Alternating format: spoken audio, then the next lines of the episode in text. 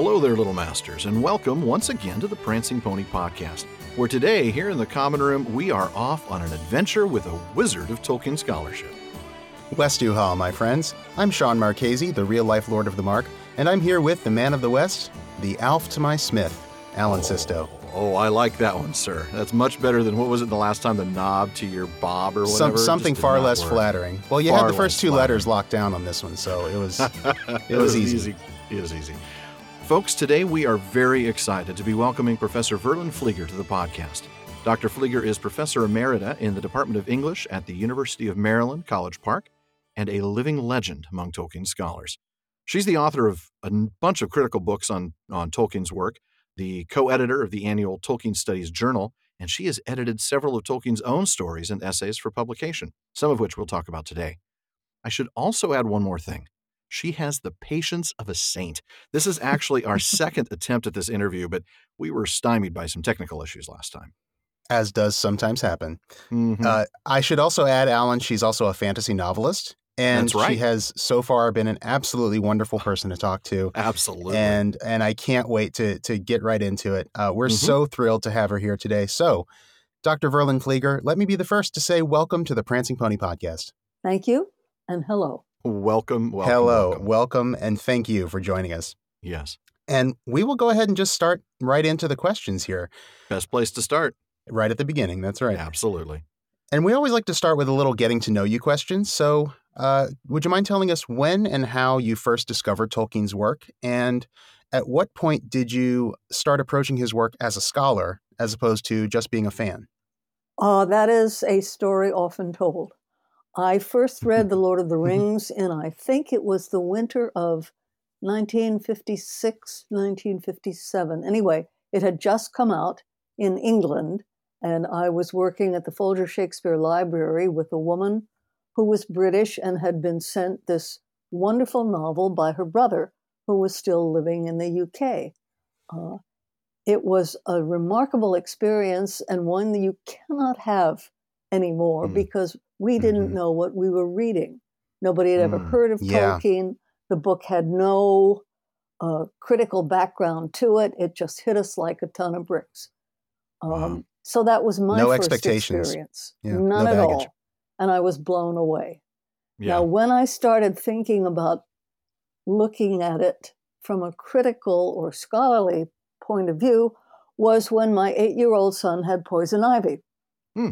Mm. Because at that time, his face was swollen to the size of a soccer ball, and he Oh, couldn't goodness. read, he couldn't play, he couldn't watch television, he couldn't do anything. Mm. And in a desperate attempt to keep him amused, I reached for a book opened it up and began the first sentence when Mr. Bilbo Baggins of Bag End, Hobbiton, decided to celebrate his 11st birthday.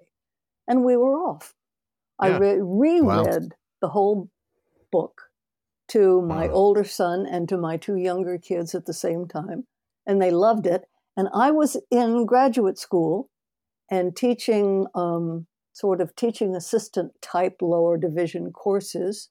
And I thought, you know, this was the 70s. These Mhm. students would love a course in fantasy. Maybe I Mm, could sneak mhm. in The Lord of the Rings. So I did, and I did. yeah. And that's how I got started. Wow. That's wow. wonderful. Those students were more fortunate than they might possibly have. I know, I know. oh, you know, can you imagine, Shawn? I Uh, oh, back in the uh, seventies, I was in you know an undergrad, and I took a, a class from uh, oh, I don't know what was her name again, Doctor Flieger, I think it was, and uh, on Yeah. Lord of the Rings. what an amazing How amazing that would have been. I Oh, remember that's- how hard uh, there there might have been one fantasy course offered at my school when I was in Mhm. undergrad in the 90s and uh, Yeah, you know, now I suppose such such things are a little bit more common, but at the time it, it had to just be Oh, um, groundbreaking. Yeah. Well, thank you for that. That and, and thank you for all you did to to get it out there into the, you know, the scholarly sphere. Yeah, you really kickstarted that. Believe me, it was fun. as it should be, as it should be. Uh, Speaking of fun, we understand you recently returned from Oxford, where you attended the opening of the exhibition at the Bodleian Libraries, Tolkien, Maker of Middle Earth, and you got to take part in a panel discussion with, uh, well, with one of our earlier guests, Dimitra Fimi. for the sake of all the folks listening who wish they could have been there, and that definitely includes us, Oh, tell yeah. us a lot about that experience, both about the exhibit itself and about the panel discussion a little bit. The exhibit is wonderful. It brings together so much material. It's the collaboration of the two major repositories of Tolkien archives um, the Bodleian Library, which has most of the stuff, and Marquette University Library, which uh, was fortunate enough to buy at a bargain price the Mhm. manuscript of The Lord of the Rings many, Mhm. many years ago. So they have um, The Hobbit, The Lord of the Rings, a number of letters, and the two libraries have exchanged copies with each other and hmm. cooperated, particularly in this exhibit, which is therefore a mine of hmm. material. Everything mm-hmm. from Tolkien's chair, contributed by Mhm. his daughter Priscilla Tolkien, a collection of his pipes, a hmm. number of early letters which are deeply moving, the original handwritten copy by Tolkien's wife Edith of the Book of Lost Tales, Wow. all the early paintings that were illustrations of The Hobbit, Tolkien's notes and jottings, things like Hobbit measures, how many Hobbit toes equal a foot. Uh, wow. Just a, an extraordinary range of materials. My goodness. That sounds incredible. It's something we've encouraged our, our listeners to try to attend. Of course, we're we're looking at possibly attending ourselves when it comes to the United States. Um, I believe early next year. To the Morgan Library. Yes, to the Morgan Library. Thank you. Well, New it's a lovely experience, not just because you see all these wonderful things, but because you're among friends. Everybody Yes. is there because they've read the same book that you have read. Yeah. that is and true. everybody is talking to everybody else, exchanging opinions, making friends. It's um Hmm. it's a really special experience, I would say. I bet it is. That- I, that- I don't doubt yeah. it. I mean, that has been one of our experiences just doing this podcast and connecting with Tolkien fans all over the world. Yeah, the Tolkien Um, community is amazing. Truly it, is. it really is. It really is. And, and everywhere you go, you're among friends. Yeah. Yeah. Well, tell us a little bit, if you will, about that panel discussion that you were on. Uh, I know you got to be a part of that, and we'd love to hear about it. That was um, several days after the opening of the exhibit um, Mhm. on, I think, Tuesday, the 5th of June.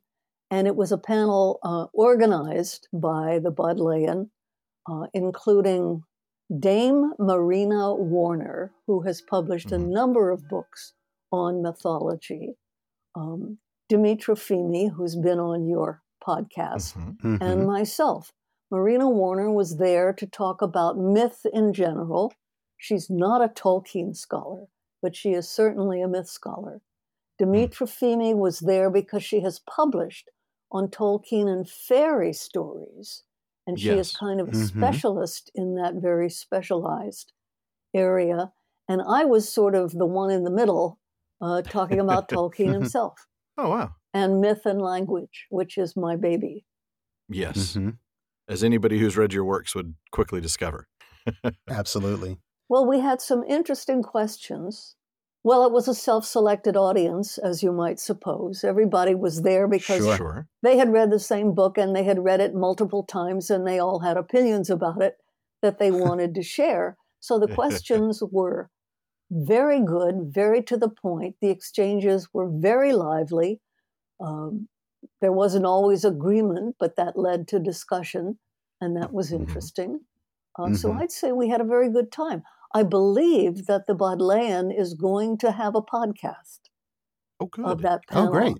I haven't heard any more details about it, uh, and I've looked it up and can't find it on their website, but I believe it is coming. Good. That's good. Oh, that's hear. great to know. We'll have to When look it for that. releases, we'll have to we'll have to promote that from our page as Yeah. well and link to it and all that. Absolutely. That'd be great. Great. Well, I, on that note, I, I think let's go ahead and talk about some of your written work. Uh, and I want to start with your latest book, which is a collection of essays titled There Would Always Be a Fairy Tale.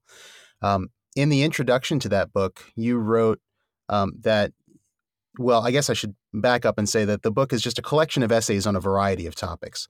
But in the introduction, you said that as you were putting those essays together, uh, a more coherent picture than you'd anticipated began to emerge of Tolkien. And you describe Tolkien as, and I love this phrase, uh, a man as complicated as the books that bear his name. Hmm. And Boy, and I, and I love that phrase. I I know you focused on uh, this aspect of Tolkien in many of your works before. Um, going back to Splintered Light, I know you started Splintered Light with a reference to Humphrey Carpenter's biography and that description of Tolkien as a man of antitheses. Mhm. Uh, could you tell us a little bit about Tolkien the man and uh, these complications, these antitheses, and why is it important for us as readers to know about them? Ooh, where to start? Um, first, let me begin with a qualification. I really am not um, qualified to talk about Tolkien the man. I never met him. I wish I had. Um, I feel that I know him, but of course Hmm. I don't. hmm I can talk about his work Hmm. and what his works seem to have said to me. And I see them as um, being produced out of the tension between um, the antitheses that Carpenter talks about. Um, that he was a jolly fellow who loved um, conversation, was very convivial, liked jokes. Mhm. Um, hmm and the sort of dark side, probably deriving from his early childhood when he was orphaned, um, Yeah. Yeah. In which he felt that nothing really good would ever last. Yeah. And if you look carefully at The Lord of the Rings, you will find any number of sort of almost asides that characters uh, are wont to say about whether things will last. Theoden says it, Gandalf Mhm. says it. Maybe, maybe much that is beautiful will pass forever Yeah. Right. out of Middle Earth, and and that was that was for me the bottom line with Tolkien. It's beautiful, Hmm. it's precious. Good word. It's not Yeah. going to last. Mm. Yeah. hmm The, a little bit of that idea of the the long defeat Yes. Yeah. Yes. that uh, that Galadriel talks about. yes. That we can defeat evil for today, but we're still fighting the long defeat. Yeah. And always will, as long as we live in what Tolkien knew as a fallen world. Yeah. hmm It's never going to be perfect. We can try and try, and we must. And that's Mm-hmm. what the that's what the Lord of the Rings is for me. Is everybody trying so hard? Mm-hmm. Indeed. Absolutely. Ardamard. Until the end of that. And I'm, I'm sure that's, like you said, stems from real world experiences in, in what is also a, a fallen world. Well, but he also he also had a great capacity for enjoyment Mhm. that comes out of his darker knowledge that nothing is going to last. You better enjoy it while you Better can. enjoy it.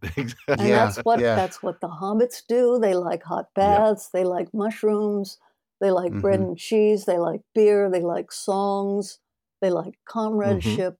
Enjoying life. Uh, yeah. yeah. The simple pleasures, the truly simple pleasures in many ways. The ones that, that we would all do all do better to enjoy more of and more frequently. if we had a chance, take it while you can. Mhm. Absolutely. It's like like Thorin says to Bilbo on his deathbed. Oh yeah. Oh, if more true. of us valued, what is Mhm. it? Yeah. Um, Food and cheer. And cheer, Cheer over, over gold, hoarded gold. Over hoarded gold. Yeah. Yeah. Yeah. Yeah. That was a, a, a really poignant moment. Yes, I love that. Yeah, truly I really can't think of it without crying Yeah. or read it to my kids. Yeah. Yeah. Yeah. Oh, we, Oh, yeah, we recently read that in the, the podcast. Read I got to the, the privilege of reading that. By that I mean I beat Shawn over the head until he let me take that passage. and it was hard to get through it without tears and I'd there, practiced. there was an exchange of, of passages. There was a, a little hostage exchange. I- I'll give I give out. Shawn more poetry. He lets me take more of those character moments. Yes. Well, it is hard to get through. And that's because it's, you know, spot on. It That's what it is. Absolutely. Mm-hmm. It is. It touches at the very core. I mean, it, it just Yes. drills down deep past all of those layers, and you realize that it, there's such truth in that, and yeah. we have to recognize it before we're on our deathbed if we're going to enjoy what Well, life has you to better. offer. Yeah, Absolutely. Yeah. yeah, yeah. Well, on the the topic of antitheses, there's a, an essay in the collection called "Eucatastrophe in the Dark," in which uh, you explain that when you teach Tolkien to college students, you always do th- do so through the lens of of two essays on fairy stories, which uh, you know we've used as well, and Beowulf, the monsters and the critics. Now, you've called these two essays in a, in a couple of places the keys to the mythology. It's also the early foundation splintered light, which we'll be getting to in a little bit. But a lot of our readers definitely can understand that applicability of on fairy stories. Certainly, our listeners can. We've talked about it a lot. Our whole first episode was on it, mm-hmm. all the way back to the beginning. Exactly, and I please don't listen to it now. It's embarrassing. We, we were still we were still getting our we were feet a little under rough. Us, but, we were just starting out, but uh, uh, you know it, the content was there. But I suspect the Beowulf essay is not as widely read, uh, and I you know plead guilty to not bringing that in mm-hmm. here yet, at least not yet. Now, maybe people think they need to have a firmer grasp of Beowulf itself, or maybe they just don't understand the applicability. But what are those readers, and, and maybe even us as hosts, missing out on by not spending more time with the monsters and the critics? Ooh. we don't ask the easy questions, do we? You're missing out on a lot. Uh, of course, many, many people have not read Beowulf. Nobody picks it up in the library just for fun. You have to take a course uh, mm-hmm. You have mm-hmm. practically mm-hmm. have to be in graduate school and uh, and trying to translate. yeah. Um, yeah. Yeah. But it is it is the bedrock of Tolkien's way of looking at things, as well as mm. the bedrock of Beowulf scholarship, because it really changed the whole field when mm. it was first published. Ideally, you should, well, I can't say read Beowulf, but if you could, you should read the essay. yeah. Then you should read Beowulf. Then you should read the mm-hmm. essay again. And then you should read Beowulf again. And then you should read The Lord of the Rings. There you go. Now, that's a tall assignment. it is. Um, Shawn, how do you think we're going to fit a that fun, into... That's a fun that's a fun summer read. right take it to the beach. I was going to say, how are we going to fit that into season three? Do we right. start, folks? I know you're expecting us to start with Fellowship of the Ring, but we're going to start with Beowulf. I right. think we might just have to do that. well, I I used to say to my classes, if I could only my classes on Tolkien, if I could only teach one book in this hmm. course, mm. it would be Beowulf. Wow! Because if I did it right, and you got it, you could read the Lord of the Rings on your own. Mm. Hmm. We might wow. have to, yeah. Mm. Because Beowulf is about a man who tried and failed. Yes. And that is what the mm. Lord of the Rings is about. Mm-hmm. Mm.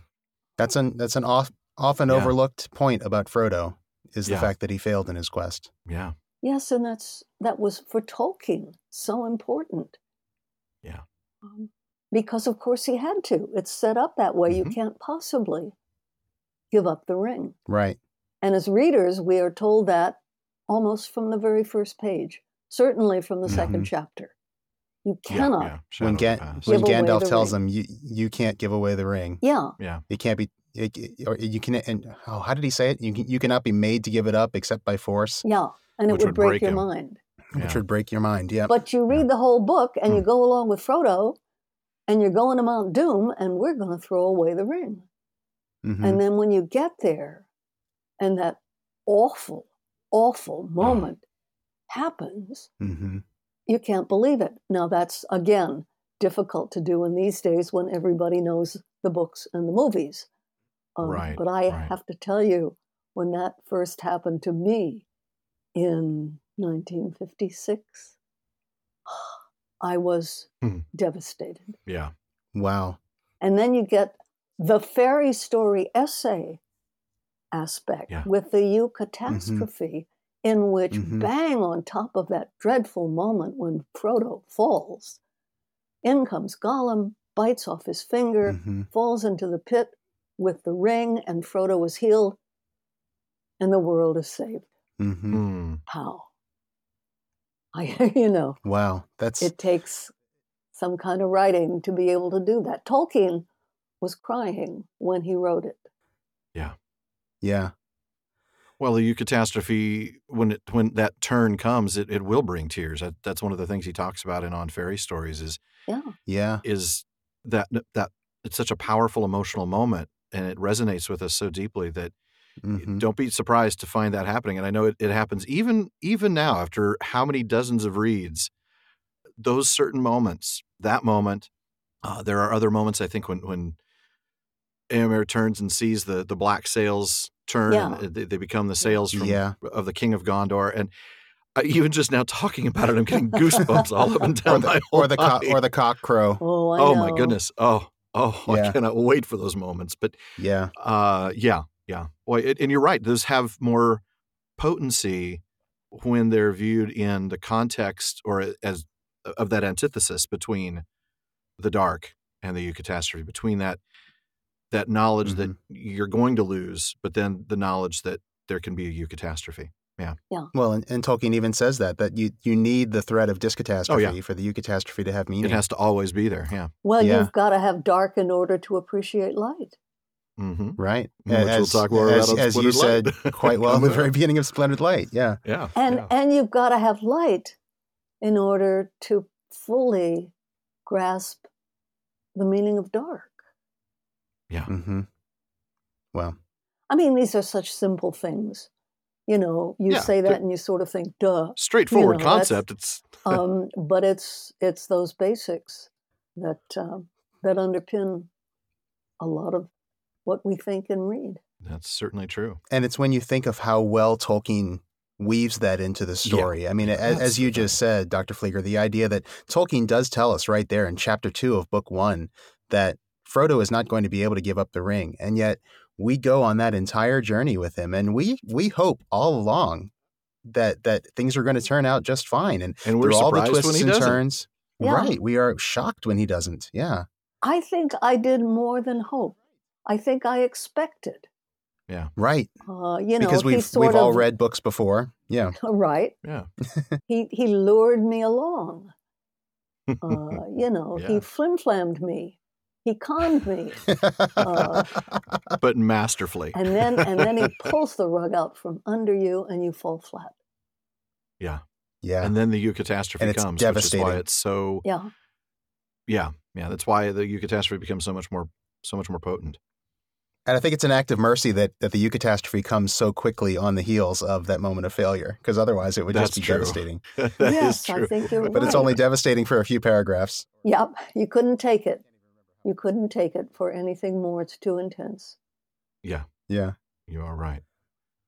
Well, moving on, if I can ask one more question about the new book, uh, there's an essay in there that I, I've really been looking forward to talking to you about because uh, this is the essay called "But What Did He Really Mean?" And in that essay, Yeah. you focus on the letters and specifically the the fact which I don't think a lot of people are aware of or, or are consciously thinking of the fact that Tolkien tailored his letters for the people to whom he was writing. Now we've as we a- all do, as we all as- do, of course. as we all do. That's true, and yeah, Just nobody puts together a book of all the emails I've ever sent. Thank goodness. right. You don't you don't get to line them up next to each other and compare the compare notes. But uh, we've we've had a f- several guests on the show now, and a few of them. I'm, I'm thinking, what Alan? I know John Garth John and I Garth, think Michael and, uh, yeah, I was actually just re-listening to the interview with with Professor Drout, and I just heard him say that exact thing. yeah, they they both mentioned this idea to us, and they and they gave the credit to you, Dr. Flieger. So that's Mhm. why we've been looking forward to talking to you about this. But basically, in a nutshell, your essay sort of warns us about the possibility of, uh, or potential, I should say, for cherry picking those letters. Um, you can basically cherry pick those letters for statements that support pretty much any belief or intention we want to ascribe to Tolkien. Mhm. So, my question for you about that is, in light of that, with you know, with that warning in mind, uh, are the letters still valuable as a resource for study? And if so, how can we how can we use them more wisely? Oh, hmm.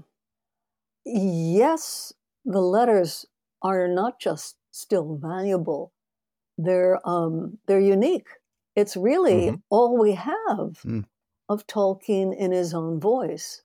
Uh, Yeah. Now there's Yeah. lots and lots of lecture notes still in the Bodleian, uh, but those are notes; they're not direct statements. And the letters are Tolkien on Tolkien, Yeah. uh, and you can't do better than that. Uh, but I do think they have to be read with um, with as much awareness as you can bring to them that he's talking to particular people, and we don't have the letters he's responding to. Hmm, that's a very Right. good point. Uh, so we're getting one half of the story.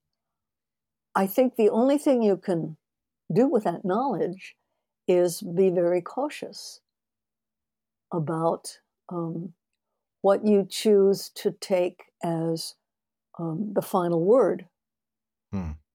on just about anything. I mean, when Tolkien makes a declarative statement like Frodo failed, hmm two words. Um, that's from the horse's mouth. You can Yeah. you can Mm-hmm. put your money on that. But Yes, when he says, as he did to um, a correspondent who compared Galadriel to the Virgin Mary, Right. yeah, his reply was, "Oh, other people have pointed that out to me." And of course, the Virgin Mary uh, means a great deal to me as a Catholic. But he never says, "Yeah, you're right."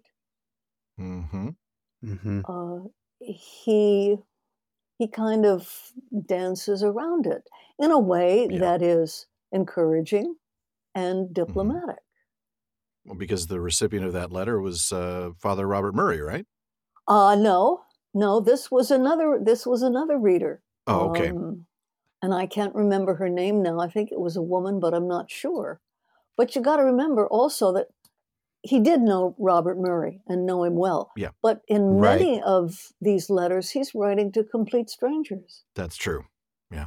People he has never met and probably never will meet. So you have to you have to be very careful with your words. Maybe a little more of an arm's length conversation. as any politician will tell you. right yes absolutely and i think you mentioned in the essay that you know he he just didn't he didn't want to get into um, a theological argument with people No. right No. so he just sort of uh, tiptoes around the issue as you say I don't think he did. Um, I think he wanted his story to have its own impact, yeah. and uh, and he Mhm. certainly didn't want to get into esoteric debate.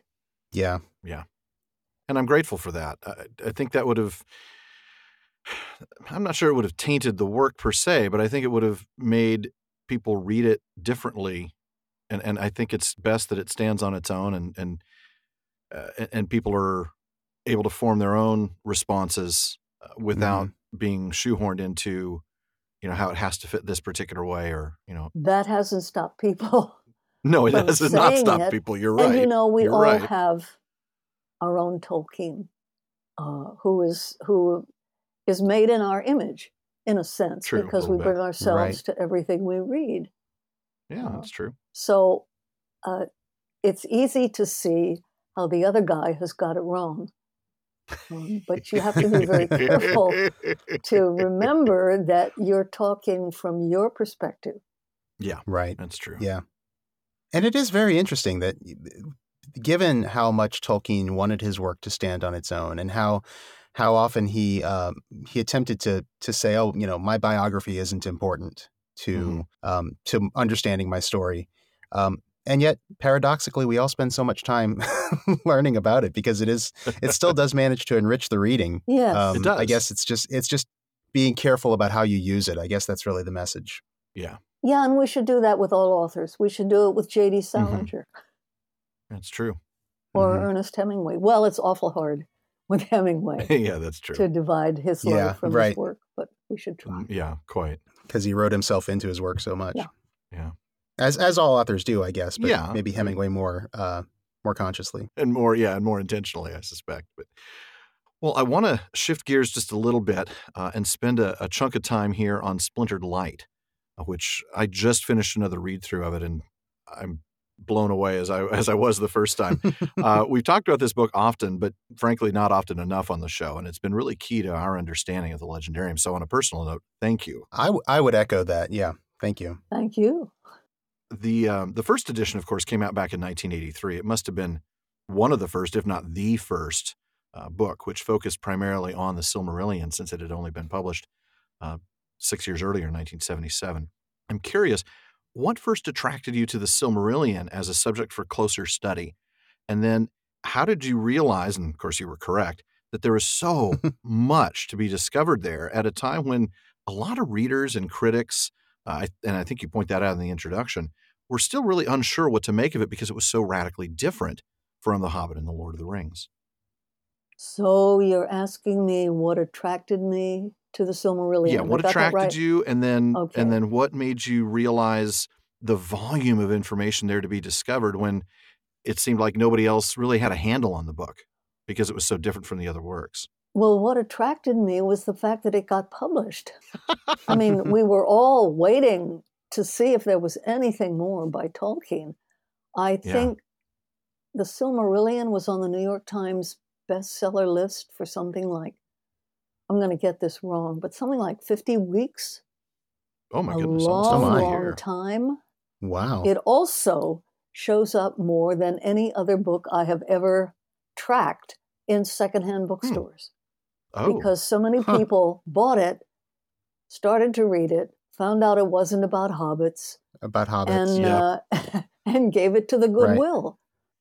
um, my goodness, uh, what they missed out on. and I was fascinated because it suddenly um, put a sort of long distance lens on the Lord of the Rings, and I could see it in a much deeper perspective. Hmm.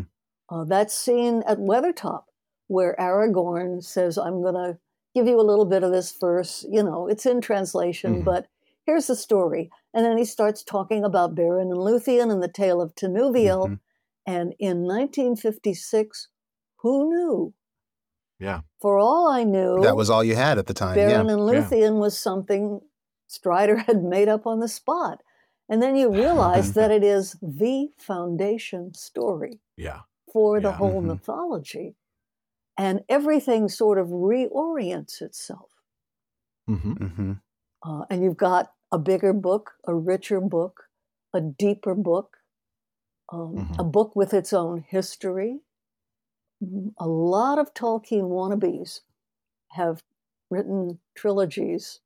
The Lord of the Rings is not one. Um, that's in correct. imitation of what they thought Tolkien was doing. You know, you get a magic artifact, you get a couple of words in italic, um, you get a journey, you get a map, you got it made.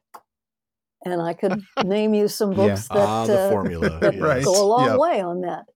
But Yeah, yeah. all those, all that paraphernalia was, in a sense, generated on the spot.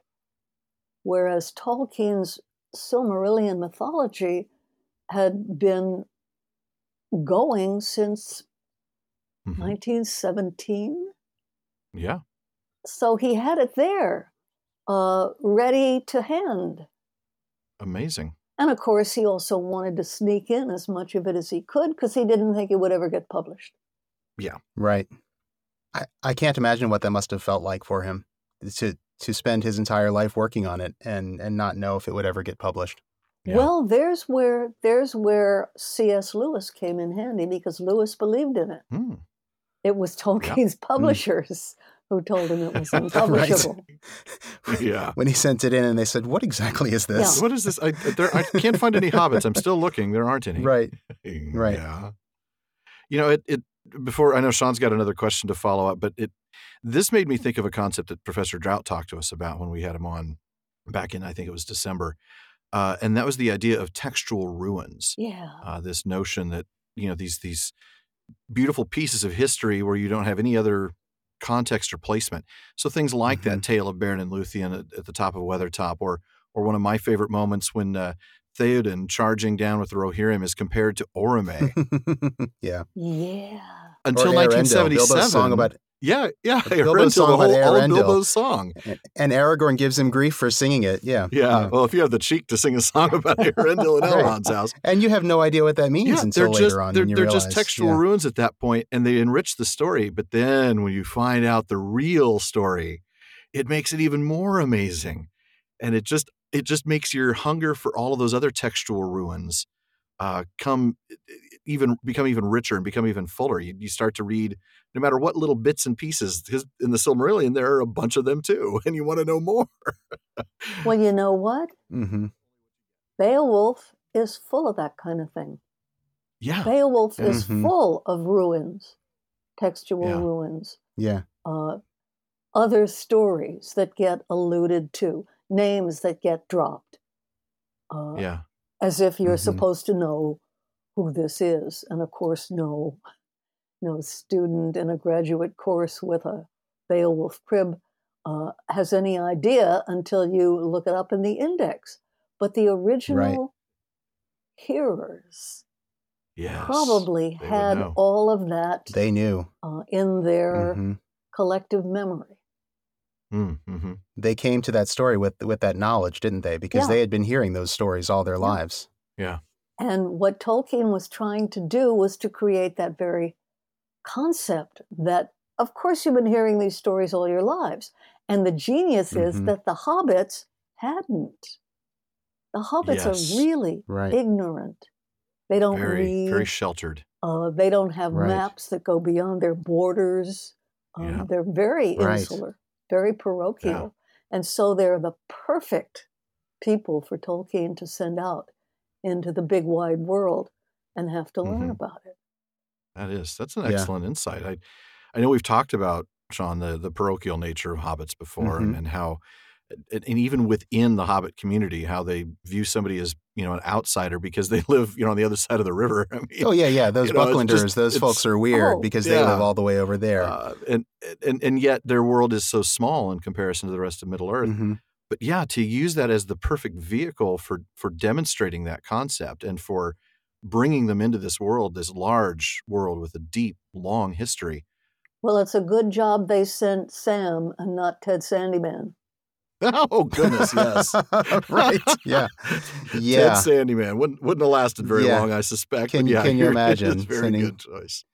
Yeah. Oh, You know, that's goodness. that's actually um, that's a really good segue into my next question, um, which is uh, just to kind of let our listeners know that Splintered Light is not entirely about the Silmarillion. Um, No. You do devote a few chapters at the end to Lord of the Rings, and especially how this theme of separation and fragmentation that uh, spans the whole legendarium, really. Um, and also the contrast between light and dark, which you've alluded to already in this interview, how it sort of reaches its final play in the Third Age with, you know, hobbits, the the smallest people, the smallest fragment, I believe you call uh, Frodo. So we have just finished our read through of The Hobbit, and we've spent a lot of time talking about the ways in which Bilbo um, illustrates the contrast of opposites the the Took versus Baggins, um, the archaic versus the modern, or at least the 19th century modern, you know, the Victorian or Edwardian. Very up to date. Yeah, and, and I think we'll probably be discussing this a lot more when we get to Lord of the Rings. But what is what is it about hobbits do you think that makes them such a, a window into some of these themes that were so important to Tolkien? Is it is it just because they're more like us, or, or you know, or what is it that makes the hobbits illustrate that theme of fragmentation and, and those opposites so well? Um, a lot of things. They are more like us. Um, they are little. They are overlooked. Uh, nobody had written about hobbits, so Tolkien is free to to make them what he wants. Everybody has some kind of preconceived idea of elves or dwarves, um, or even trolls. But True. but nobody had a concept of hobbits before Tolkien came up with it, although the word did exist. Um, hmm and also, he makes them, I think, quite remarkably like the human community.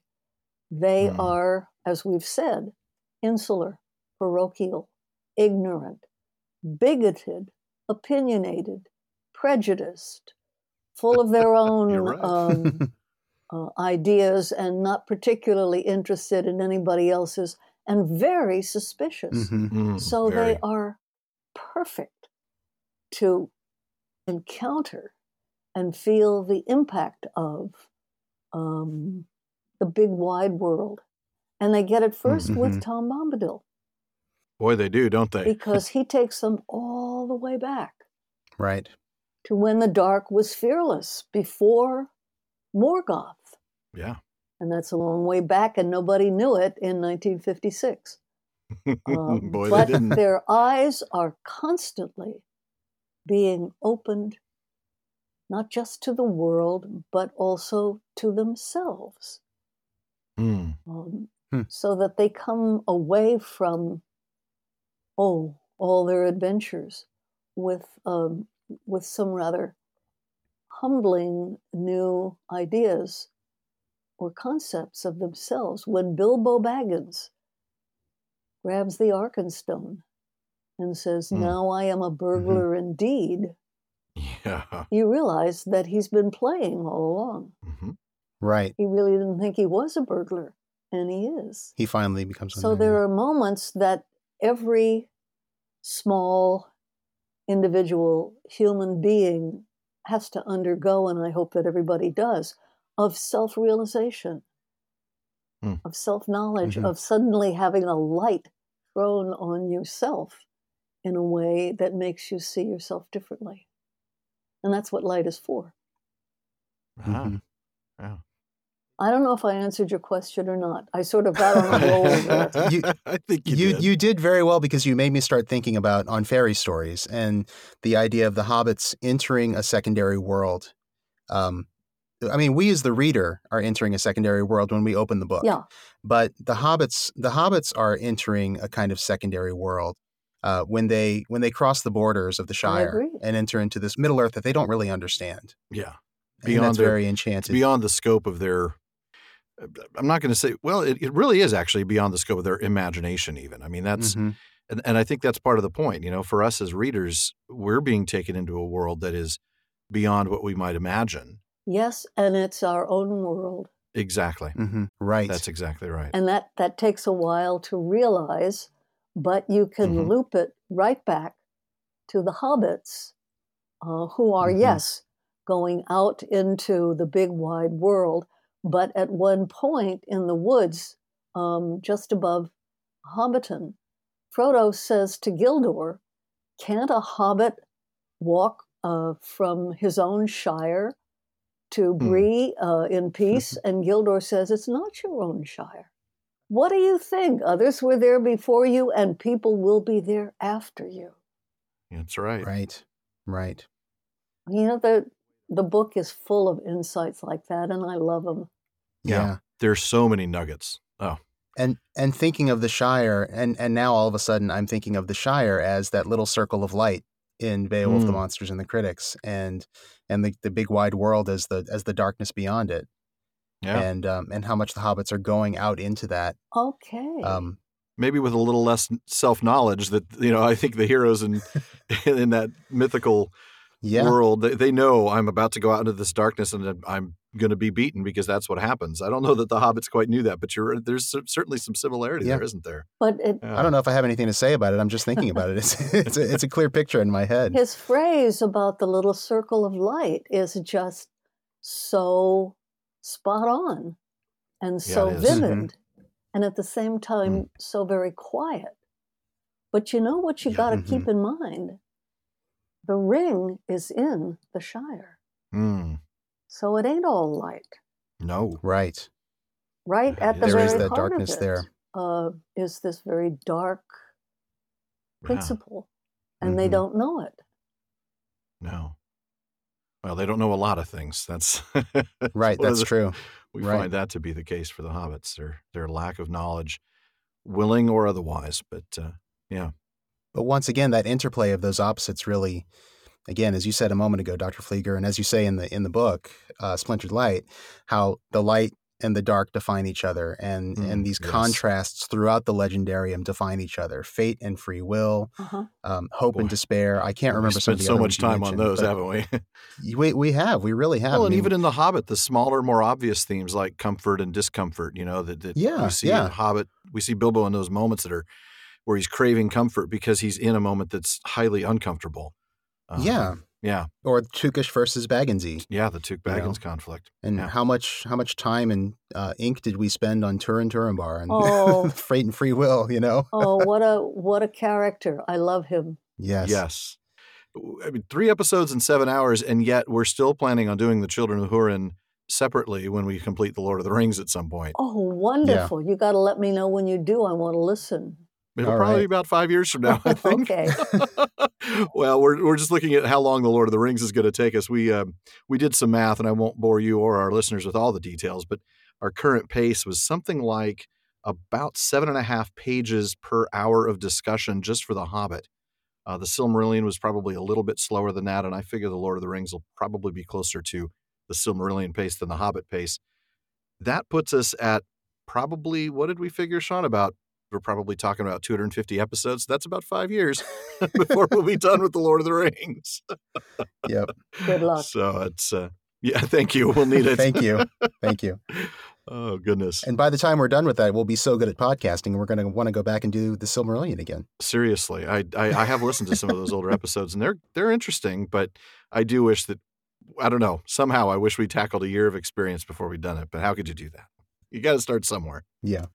Well, Shawn, I think you said you had a, a, a follow up question on that, right? It, it, wasn't in our notes initially, but I want to make sure you get a chance to ask it. Oh, you know, it was it was really just about the the interplay of the opposites. Um, oh, okay. The the light and the darkness, fate and free will. So I think we've talked about it. Okay.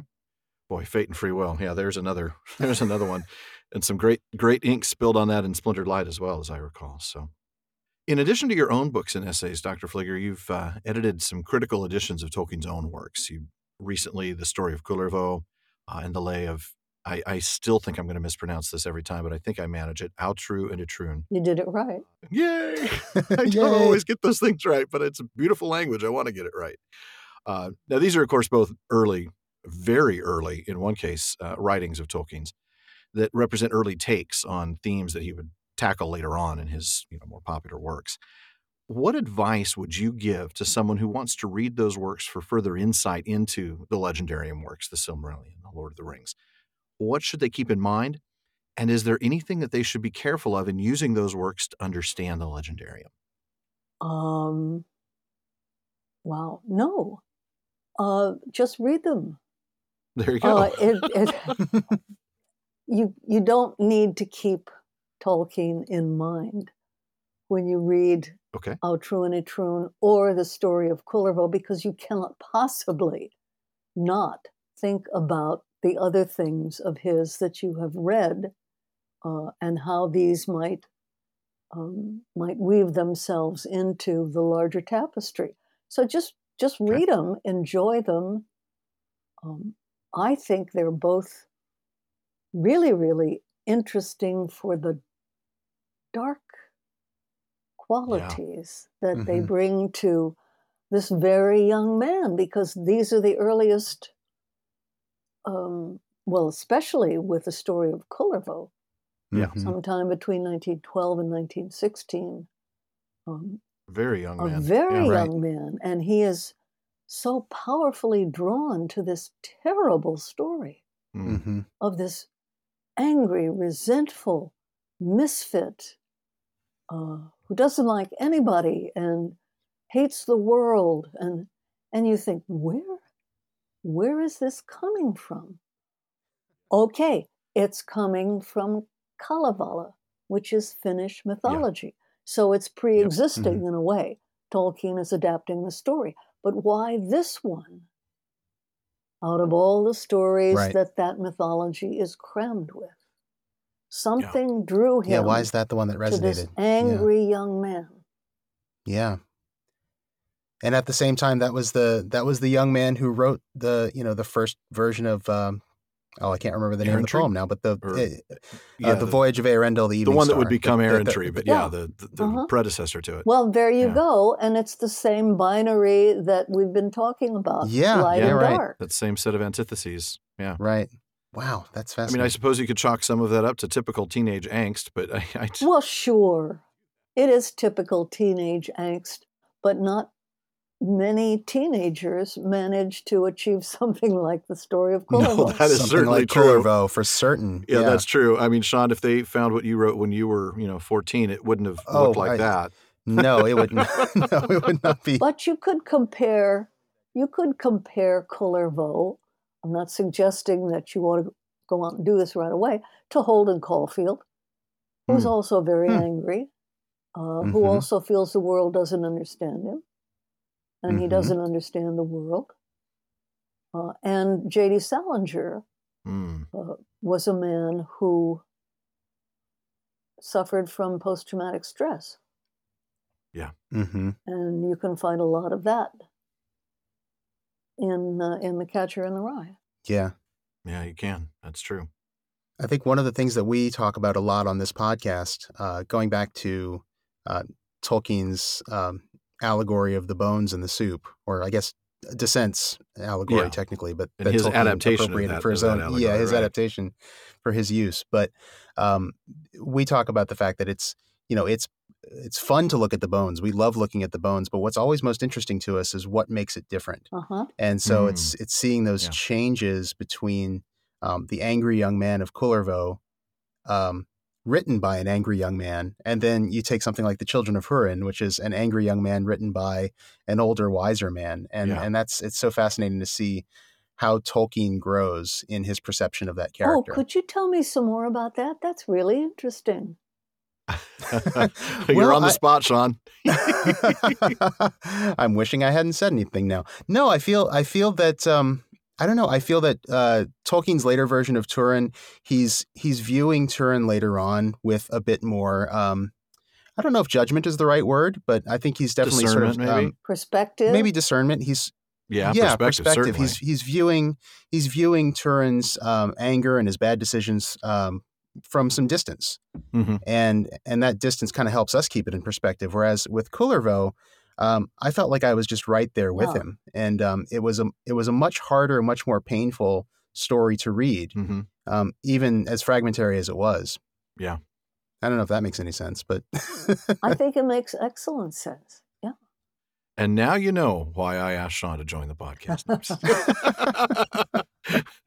oh goodness! I do try. No, you do. Um, that was really good. I, I, same kind of thing that we talked about actually a little bit in when we did Children of Hurin, and we compared Kullervo a little bit, and we compared the the early drafts of of Turin and the, the novel version, you know, which was of course adapted from the Narn and all these other sources, but uh, you know, kind of seeing that development of the way the character of Turin uh, was shaped.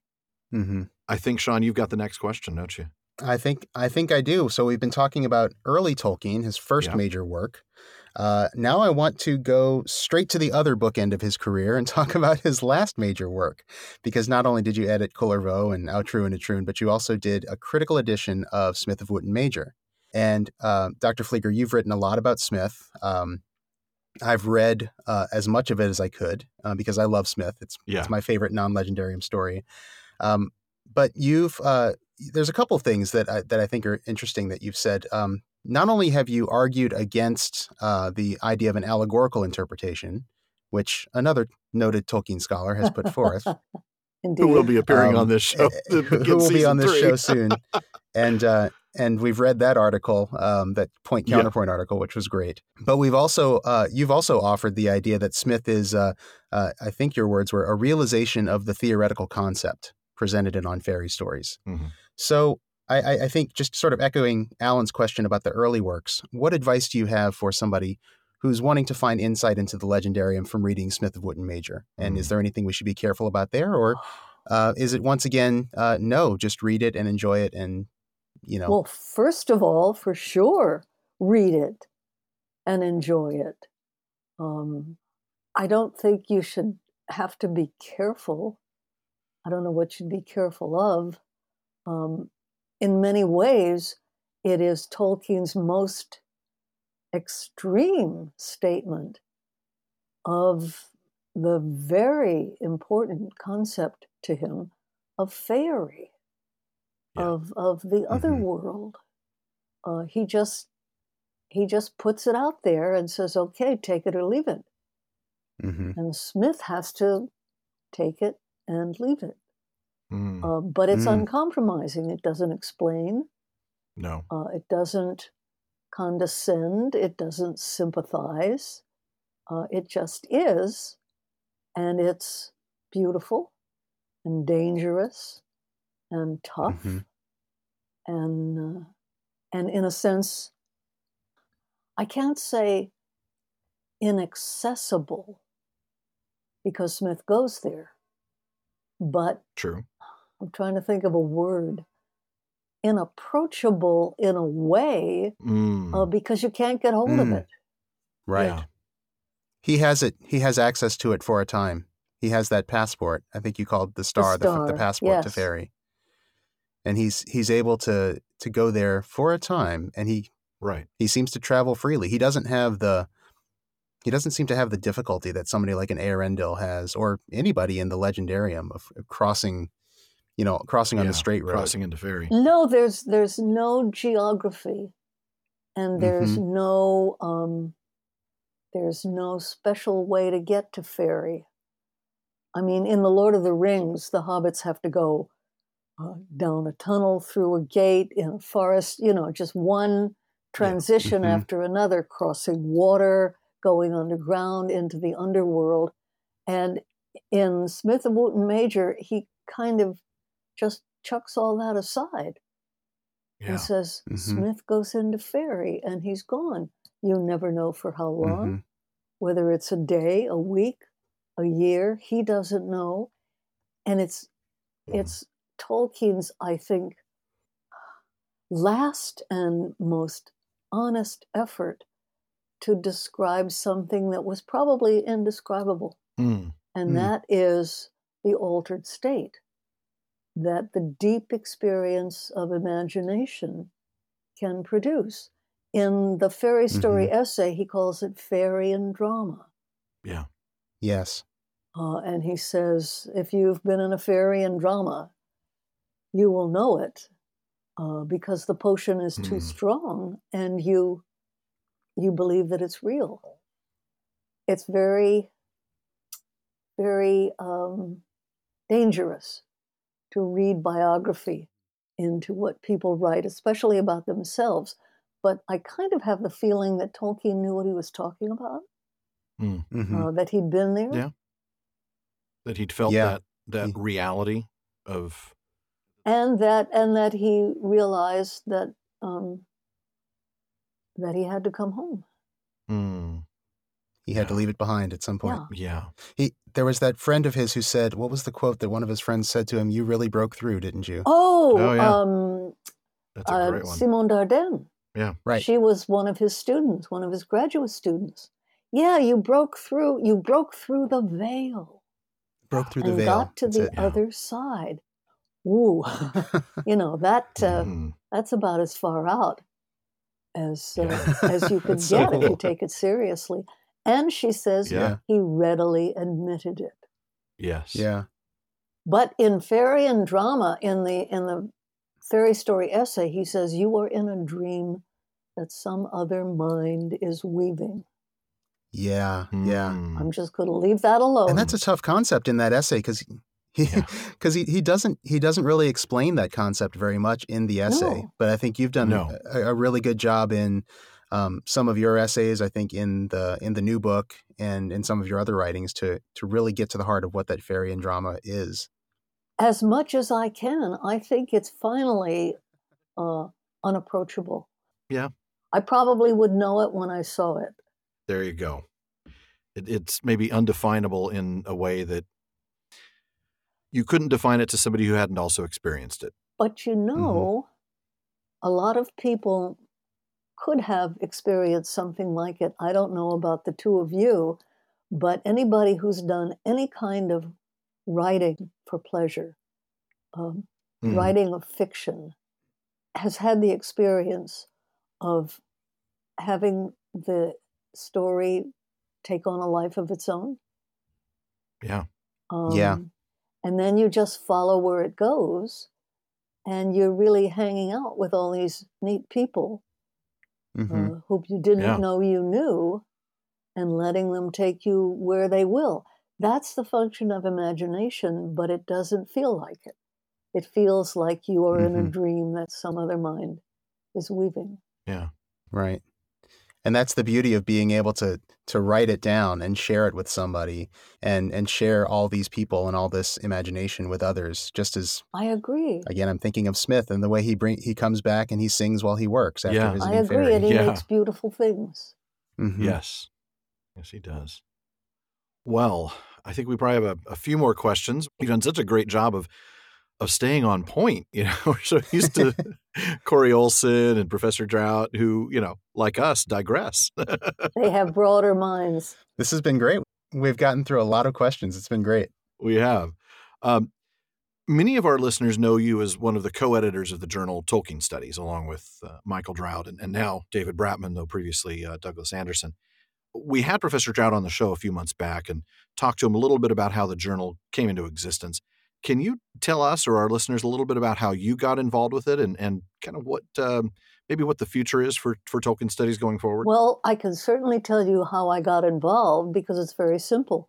I was invited by Mike Drout well, and Doug answer. Anderson, and I jumped at the chance. Of course. Uh, they thought it was time for a journal on Tolkien studies. I couldn't have agreed more.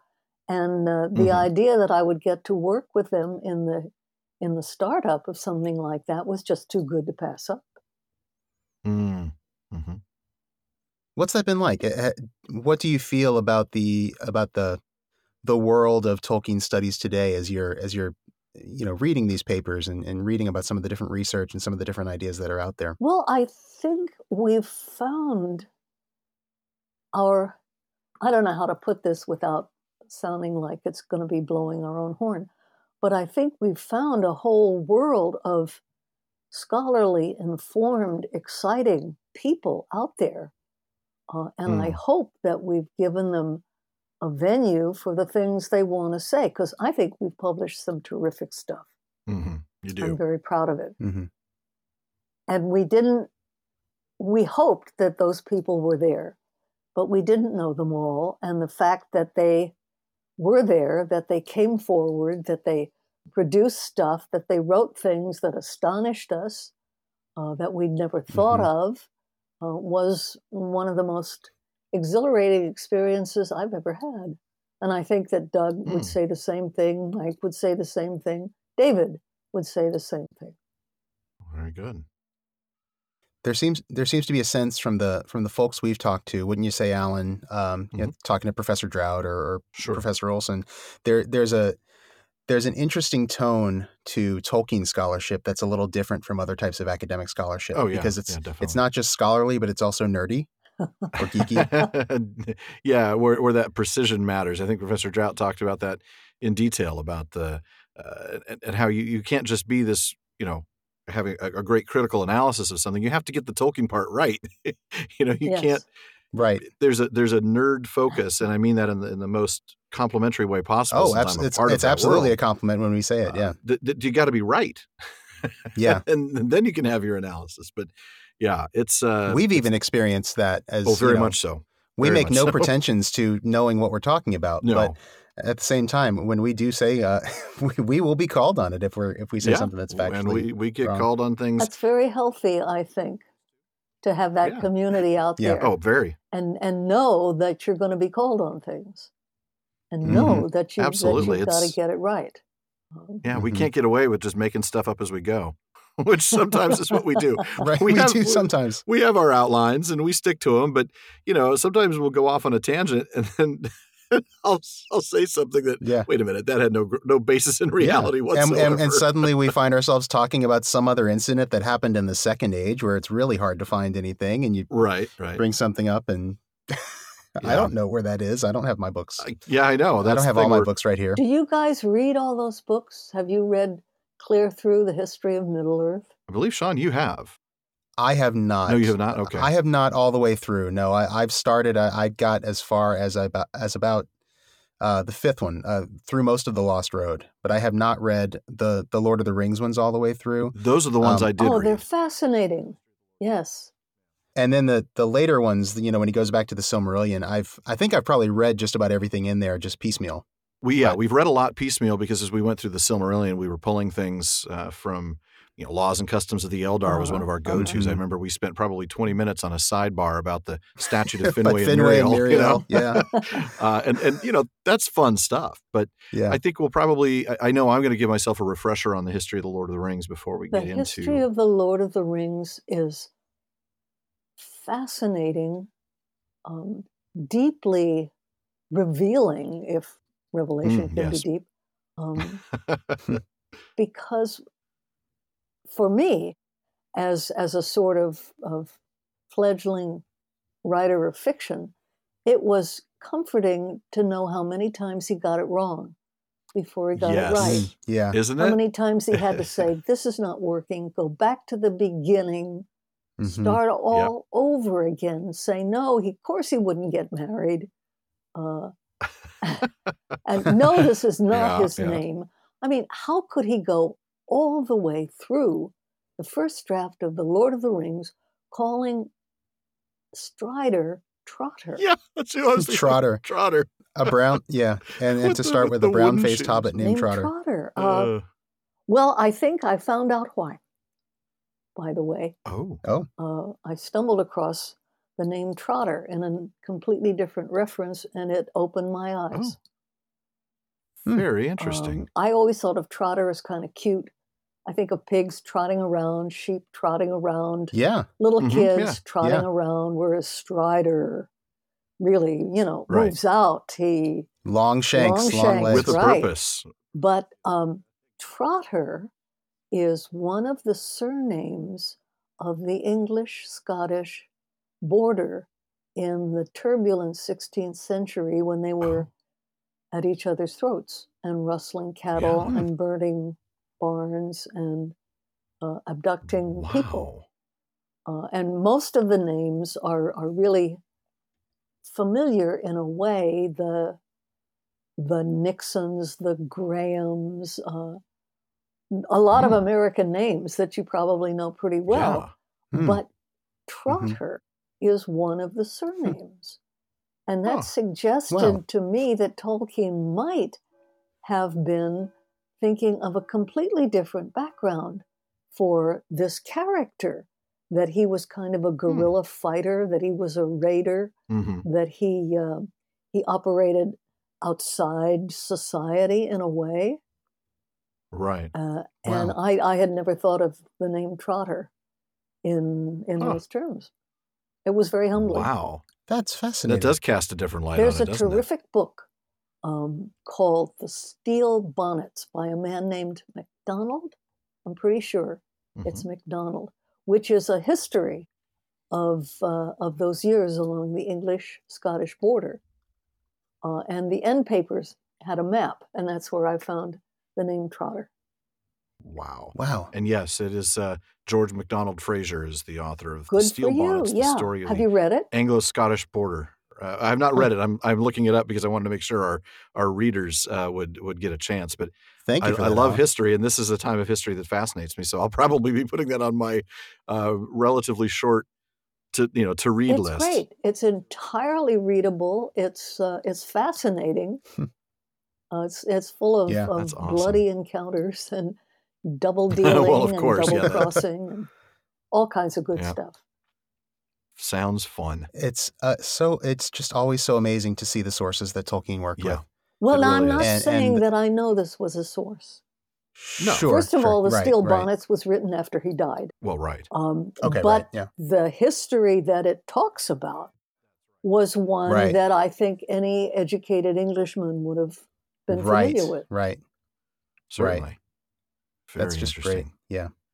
Now I'm really that's that another book to add. That's very cool. Along with rereading the entire history of Middle Earth and going Well, front to I mean, at least time. the, at least the middle volumes there that are doing with the history of the Lord Oh, of the Rings. come on, do do um, Sauron defeated. Oh, Sauron. Def- I I want to read that one all the way through. Actually, if I can just give a little plug to your one of your other books, A Question of Time. I really want Oh, to read yeah. through all of the Notion Club papers now. Well, yes, you Mm. haven't talked at all about the Notion Club papers, No, no, we haven't. and it's No, we have a not. wonderful sort of s- not a sidebar exactly, but um, uh, a different angle on Tolkien's Mhm. feigned history. I think it's fascinating. Yeah. It starts Yeah. really with the book that you said you ended your reading with, which is The Lost Road. The Lost Road. Because that's yeah. where he first started talking or writing about time travel. right. Right. Yeah. And we've I think we've touched on it once or twice, just like mentioned it. Um I think we we've talked a little Shawn, bit about remember some of the places. I know we've talked about some of the the Adûnaic stuff that's in there, Right, You know, just right. the linguistics of it. Um, oh, I remember when it came yeah. up recently. It came up when we were having that discussion about uh, li- the the ability to hear languages and understand them, and how that would, would be genetically transferred. oh, that's that's right. That's, That's, what right. it came up was the conversation about how did Bard understand the the thrush, the language of the thrush, right? and uh, genetic transmission of language seemed utterly ridiculous. But then the notion of having a language and you know embedded in your brain while you sleep, you know, that also works. was so some- why was not? something that Tolkien played with? Yeah. He did more than play with it. He believed it. Yeah, yeah, he did. He really Mm. did. Have you guys uh, run across an essay that he wrote? It's in a book called um, Angles and Britons on English and Welsh. He talks about um, a native language as being not the one you grew up with, but the one you were born with. Oh, that's right. I have Mm, read that. That is right. yes, The that's one right. You were born with. That's true. Yeah. So he he So he gets did definitely. See, and we didn't even think about that when we were no, discussing that. I can't believe I didn't think of that when we were having that discussion about genetic transmission of language and how in the world does Bard understand thrush? But he Yeah. he writes about it also to Christopher in the letters and to Yeah. W. H. Auden. His letters to Auden are very interesting. Well, I think it was it was in the Auden letter that he talks about having a. Is that where he talks about having a, a natural predilection for the uh, the West Midlands dialect? Yes, and and isn't that where he says it's as good uh, a genetic marker as blood groups? Oh, right. Okay. oh my goodness, your your memory is astounding because I remember that now, but of course, as we're in the midst of that discussion in The Hobbit, I did not remember it. Well, check me. You know, I don't have the book Yeah. in front of me, but I'm. It's in there Well, somewhere. I think that's right. I think that sounds right. I happen to be pulling up my ebook version now just to see, uh, because that's the kind of person I am. Um, That's but- what you have in the electronic age. You can't say anything anymore. Somebody's going to pull out an iPhone and check you. Somebody can always prove you wrong or Right. right, Yeah. so easily. yeah, Yep. we'll have to we'll have to find. they don't that. even have to know. They can just search it. Well, it, it, I will tell you this: Well- that the I, I much prefer reading a book. Much prefer reading a book. oh, absolutely. but for things Yeah. like the letters, it is so handy uh, to have an electronic version to search for you know particular moments in the letters because. It, the index isn't particularly effective. Let's put it that way. So, no, um, even being able to have the that one searching with is uh, with Hammond and Scull, which is much better than the original one. much better. Yeah, hmm yeah, that would be an electronic copy would be super helpful. But to be able to Yeah. do a word search Yeah, is electronic. because every once in a while you remember the phrase Yeah. that he was that he said, Yeah. and you're trying to remember where was that phrase because he had such a way with words that that's what sticks in your head sometimes. So you don't know how to look it up in the index. yeah, that's true. How did you guys come to Tolkien? Wow, Shawn, do you want me to let you answer that one first? Uh, sure. Yeah, I um, I was uh, I had been a fantasy fan and a mythology fan all my life. Um, but um, I, I mean, probably from early childhood, I read a lot of Greek mythology and uh, a little bit of Norse mythology. Read a lot of, um, you know, so played Dungeons and Dragons, and you know, read a lot of that kind of fantasy. It was when I was a teenager. I think I was uh, 15 or 16. I was reading a biography of my favorite band, my favorite rock band, um, and uh, there was a mention of the the story about Tolkien getting bored one day and writing "In a hole in the ground there lived a hobbit" Mhm. on a paper. and I read that story and I thought, "Wow, this is amazing! What what a what a cool act of creative rebellion to be bored at your job Yeah. and and write the first sentence of a story that kickstarts an entire world." Yeah. And and I didn't realize, of course, at the time that the world had had already world been kickstarted. Yeah, exactly. Right. But it was reading that in a completely unrelated book that made me say, I have to go out and read these books. And I did. And I, I, I dove in and I've been there ever since. Yeah, that's amazing. I I I started it a little bit earlier, but I think I moved in a little bit slower. I was given a copy of of, of an illustrated Hobbit. Uh, it was illustrated with the um, still frames from the animation of the Rankin and Bass uh, movie that had come out in '77. I think that was. I think I got the book for my 10th birthday, which would have, or no, it was Christmas. So it was late 1978. I got that book, uh, read The Hobbit, devoured it, loved it. Uh, and I don't know though that I knew about anything after that. You know, I didn't know the other things existed uh, right away. until I was able to talk to somebody about it, I think as a freshman in high school, so probably about three years later, uh, I I was telling a friend about this story. That oh, you, you'd love this then, and so I picked up Fellowship of the I picked up the a, a box of the trilogy. Uh, I'm sorry. Sometimes I slip. Bite your tongue. I know. I really. I was like, oh, the single no. book. I will be into editing three. that. I, I bought a, a, a, a box set of three books, and I read and I read and I read and I devoured and I read, and I couldn't stop reading. I would read it and then I would reread it, and I just fell in love with the richness of the world, the um, Mhm. the fullness of it, the, the how everything just seemed so well realized, so brought into being. I was astounded at his masterful use of language. I think that's the thing that stuck with me more Mhm. than anything. I was a fairly sharp kid in high school. Uh, I was always felt like I was reading things that were ahead of what other people were reading, kind of like you, Shawn. You know, Greek mythology in high school. You know that, Mhm. and I knew I was a nerd for reading this, but hey, guess what? I knew I was already a nerd anyway, so it didn't matter. Right. Yeah. And I just fell in love with how rich the English language really was. And I just kept reading, and of course, read it every year. Uh, then I think I read the Silmarillion for the first time when I was 19, and it just blew me away. I've, I've never really stopped See, you were older than I, was. I was, a little older when I had the Silmarillion. Yeah. And I'm glad I because was. I read the Silmarillion. because it was. I think I don't know that I would have been ready for it at 14 or 15, but Oh, I read it and I didn't understand Yeah. it. I mean, I enjoyed it. yeah, I, I knew that there was there was a really there's a whole mythology there, and I really Yeah. loved uh, exploring it. But I, I didn't it was I rich. grasp a lot of it. it was rich. Mhm. I some of my favorite moments, and I can't wait for my kids, just like I know you feel, Shawn, is uh, is for them to discover this world. I mean, I've I'm still in the middle of reading The Hobbit to my six year old son, uh, well, and my four year old daughter, but he's the one paying attention.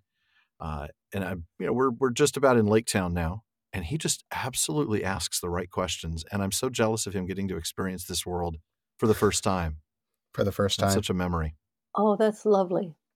And you're right. It's that first timeness Yeah, that Yeah. that can only happen once. You you wish you could go You back do. and recapture You really it. do. I know. Yeah, and and you can. Yeah, yeah. I No. it's it, it is something you keep grasping at, and it just disappears because you always you always have those earlier memories, and it's impossible Sure, to to Sure. forget and them. they're Yeah. and they're rich. It's a it's a wonderful experience It to read it again. Mhm.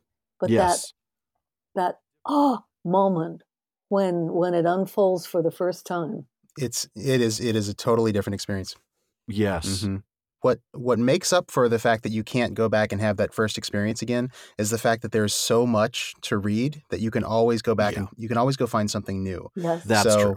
I, I've still got some volumes of History of Middle Mhm. Earth to discover. Um, once I get through with those, there's always um, reading every single back issue of Vinyar Tengwar and Parma Eldalamberon, you know, the linguistic journals.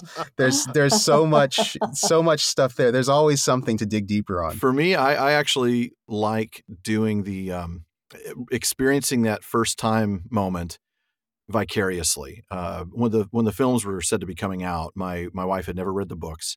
Uh, she knew I loved them. She knew about them, but she never read them. We sat down and did. Um, I had a, I got a second copy, and so that she could read along while I read out loud the entire trilogy over a course of you know, many many weeks. Uh, and I never forget the tears streaming down her face when Gandalf fell in Moria. And, you know, in my heart, I'm like, I, I want to comfort her and tell her, don't worry, he's still alive. but of course, I didn't. I didn't want to ruin that moment for her. didn't. No way. But I will tell you this: when uh, at the end of Two Towers, when Sam thinks Frodo is, uh, oh no, I'm sorry, just before the end of Two Towers, when Sam thinks Frodo's dead for a little bit before he realizes, oh, she, he was just poisoned. My wife stopped me and said, "You have to tell me right now. I will not read this anymore if you don't tell me." so I did have to ruin that one, but there is something joyous. To, Only for a few pages, yeah, though. yeah, yeah. To to to live to relive that first time moment vicariously through a new Mhm. listener, a new reader, and I think we've gotten so many comments from people, first time readers of the Silmarillion. I don't think we're going to get too many first time readers of the Lord of the Rings, but people who Right. broke through finally, and and our podcast helped them. Man, that's been one of the highlights of the show, hasn't it been? Yeah, Yeah, yeah, it really has. to get that How many people got to yeah fi- finally made it through the Silmarillion and finally saw the all this richness that we've yeah. been talking about, that all that there was there to find. Yeah. Um, Wonderful. And I'm glad we've had a chance to help some people with that. Yeah. It's a real joy. It really is. Well, Shawn, I think you've got one more question. I think we've got now one that, more now that we've question been for you, interviewed. Dr. Flieger. um, Dr. Flieger, I think we'll, we'll we'll try and close on this one. Um, and I think it's it's a question that's on a lot of people's minds right now. yeah. It seems like we're probably about to get a lot more Middle Earth in the media again. There's Yeah. this Amazon series that everybody's talking about. There's a, a biographical film about Tolkien himself that's in the works. Uh, probably more. I don't even know what else. Yeah. Do you think we can expect to see another surge of interest in Tolkien's work like we did back in 2001 Or with the Peter Jackson or movies? will we see it fizzle like we did like after the uh, the unspoken second set of movies? Hobbit movies? I think the work will endure. I don't know how the the Amazon series will affect um, a reading public.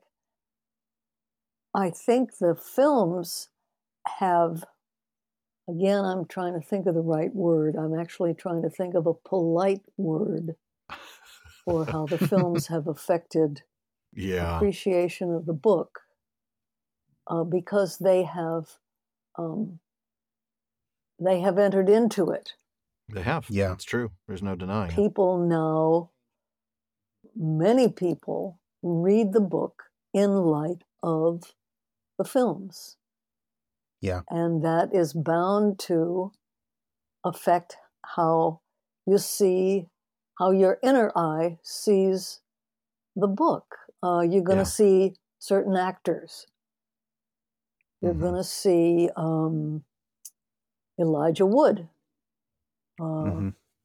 or Cate Blanchett. Yeah. Is that yeah, right? Yeah, Mhm. I believe so. Right. One of the smartest things a student ever said to me, and believe me, students have said some really smart things. I learn more from students than they learn from me. Uh, but right after the films came out, we were talking about them. I think it was just the first one. Um, and we were talking about Gollum and Andy Mhm. Circus and computer generated um, oh yeah. Yeah, imagery CGI.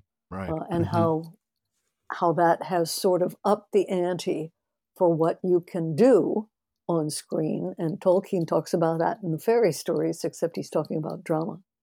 Um, Right. Yeah.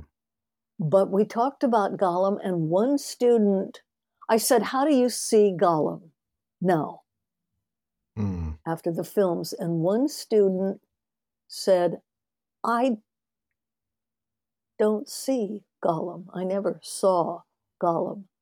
I hear him." Mm. And I thought, by gum, Yeah. that's it exactly, because this is a whole tragic character caught in, captured by his speech patterns. Mm. mhm. Right. Uh, so that the one thing you know about Gollum is the way he talks, Yeah. Mhm. more than you know it about Theoden, uh, about Aragorn, who talks different from Strider. Yes, he Um, does. Yeah. Yeah. but but not in the way that you can immediately pick Oh, up yeah. on this warped, hmm regressive, ancient, childish, Yeah, mhm. infantile, self self absorbed creature who who is I and we and Mhm. Smeagol and Gollum and and talks to himself uh, and is so clearly um, of Mhm. two minds. And Tolkien never Mhm. tells you that; He doesn't need he to. He just shows it to you, Mhm. Right. and you hear Gollum, and you know everything you need to know. Yeah. hmm And you hear the the interplay of I don't know if they're quite opposites, but they're they're definitely two opposing fragments in Gollum and Smeagol. Oh, Oh, yeah. yeah. when he says "I," "we," "I," "we," and he can't make up his mind. Yeah. Um, it, it's pathetic. hmm It, it, yeah, in the literal sense, the most literal sense, it is. Yeah. Yeah. The, we could do a whole nother episode on the impact of the films, that's for sure. That's one of the reasons why I made my wife read the books with me before the movies came out, is I did not want her to read the books eventually and always see those characters, those actors, and those places. And, and Right. um, Yeah. and I'm glad that she did. uh, because she had a, a, much, much fuller experience, of course. Uh, well, we've talked about how it even affects us sometimes. Oh, I mean, it does. As many times as we read those books before the movies came out. Yeah. But now, I mean, I I see Ian McKellen frequently yeah, when I think I of Gandalf, you know. Thankfully I didn't Um, watch the Hobbit films enough, and so I don't I don't have Yeah. a problem seeing Thorin as as the Thorin that I've always seen him as. But it is Right. harder for characters like Gandalf, uh, maybe Aragorn to some extent. How about Uh, Frodo? there are a few others. Frodo, I've been able to to to beat the large-eyed, doughy-eyed, you know, Yeah, uh, Mr. problem. Wood. Yeah, I've I been mean, able to uh, kind of get that out of my head. Mainly just because Frodo in the books is written much older and wiser. and Yeah. so you can, Yeah. you can There was more of a him as different. disconnect in the first place for me between Yeah. his portrayal and Yeah. the book. And so it made it a little easier for me to kind of not picture him anymore. But it's uh, Gollum. I I can only hear Andy Serkis now. Every time I do the you know read the lines. Even when we Uh, read the lines, it's very hard not to do How do you not an do- Andy yeah. Serkis voice. How do you not do it with a Serkis? You know, try to im- do an impression. of Have you ever Serkis, heard but- Tolkien read Gollum? Yes, Yes. yes. The Tolkien audio Yes. collection. I He's- love that. Yes. It's wonderful, wonderful. Yeah. Mhm. Yeah. No, it's um uh, I'm I'm grateful for how many people have come to the books that might not otherwise have done so, but it, the Mhm. cost is pretty steep, you know, in terms of the experience and how it has uh, impacted readers, um, both first time and long time. But that would be another episode, wouldn't it? It, it would. and it is true that the book the book remains, as Tolkien said, inviolable. So yeah, yeah. it, it- will endure. And yeah. um, but but you're, was it inviolate? Yeah, I think it was in Violet, and I actually think it was a letter from the publisher to Tolkien because you're you're thinking about the same letter I am, where they were both going back and forth about. Oh uh, yeah, maybe so. Yeah, Yeah, yeah. I can't remember. It was but there, there definitely Precisely. something to the yeah, definitely something to the effect of you know the book will always will remain endure. The book will be there. Yeah. Yeah. Okay. Yeah. good stuff. So Well, Dr. Flieger, thank you so much for joining us. I can't tell you how much we appreciate it. It has been such a pleasure. And the fact that you've been more generous with your time than our listeners know because you were with us for a, at least a half hour the other day. we have uh, we have truly enjoyed our conversation with you and you have a standing invitation to join us again anytime. Just let us know if you have something you want to talk about. I about. will surely do that because I've had a really good time. I've Ah, enjoyed it. well- I think you're very good interrogators.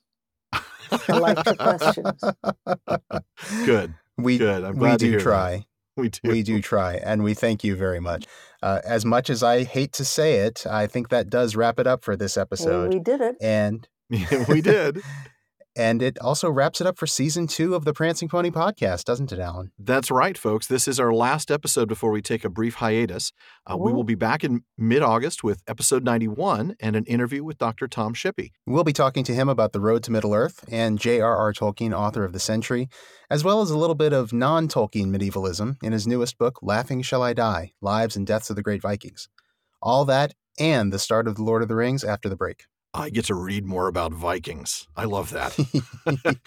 but but while we're off, we will still be around on social media. Barliman will still be bringing us the mail. Maybe a little late. He does that. And most importantly, we'll still be working on several things related to the podcast, all with an eye towards making things even better in season three. yeah, but that's going to give us a chance to prepare for the upcoming season as thoroughly as we can. Sure. And we plan to do that after every season from here on out. Yeah. Because we've got to keep it fresh and interesting. And that means sometimes even Alan and I need a break. Oh, well, yeah, you're right.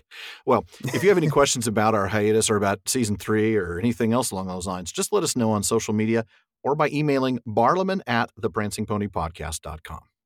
And while we're not going to ask you for anything, if you'd like to see how we're doing towards our Patreon goals, you can see them at patreon.com slash prancingponypod. That's right. We've asked you for stuff all along, and we're we're taking we're giving that a rest for a while. Uh, but we We do want to give a very special shout out to our patrons at the Kier Dance contribution tier: Demay in Alaska, James in Virginia, Tamsin in Minnesota, Don in Vancouver Island, and Emily in Texas. Thank you very much. Thank you all so much for your support and for the time you spend listening, participating, and making our podcast better. Well, and folks, that almost wraps it up for another episode of the Prancing Pony Podcast. As always, thank you very much for joining us. And while you're waiting for season three, we invite you to please check out the official library tab on our website, theprancingponypodcast.com. We have links to everything from inexpensive paperbacks, perfect for taking notes, to some really good stuff for your Tolkien collection, including some of the books we've discussed here today with Dr. Flieger. And if you wouldn't mind heading over to iTunes for us and leaving a review, we'd really appreciate that. It helps us find new listeners, and that means mm-hmm. more great questions for Barliman, more discussion on social media, yes, and all does. those things that make the Prancing Pony podcast community great. And thank you to those of you who have, by the way. Not only do we still read every one of them, uh, but we are also featuring one a week on our social media networks on hashtag Thankful Thursdays. Now make sure you never miss an episode of the show. Subscribe to the Prancing Pony podcast through iTunes, Spotify, or your favorite podcast app. And thank you to all of those who become part of our social media circles. We set out to start a Tolkien conversation that everyone could join, and that's why we have the online common room on Facebook at the Prancing Pony Podcast, on Twitter at Prancing Pony Pod, and on Instagram at Prancing Pony Pod. And one last thing, as always, don't forget to send your thoughts, comments, and most of all, your stories from the Bodleian libraries. I was going to say pictures, but they are not allowing that, are they? anyway, send them to barliman at theprancingponypodcast.com. We'll try to get them into our next episode. Folks, however much time we've had, hour and a half or so, still far too short a time to spend among such excellent and admirable listeners. But until next time, farewell, friends.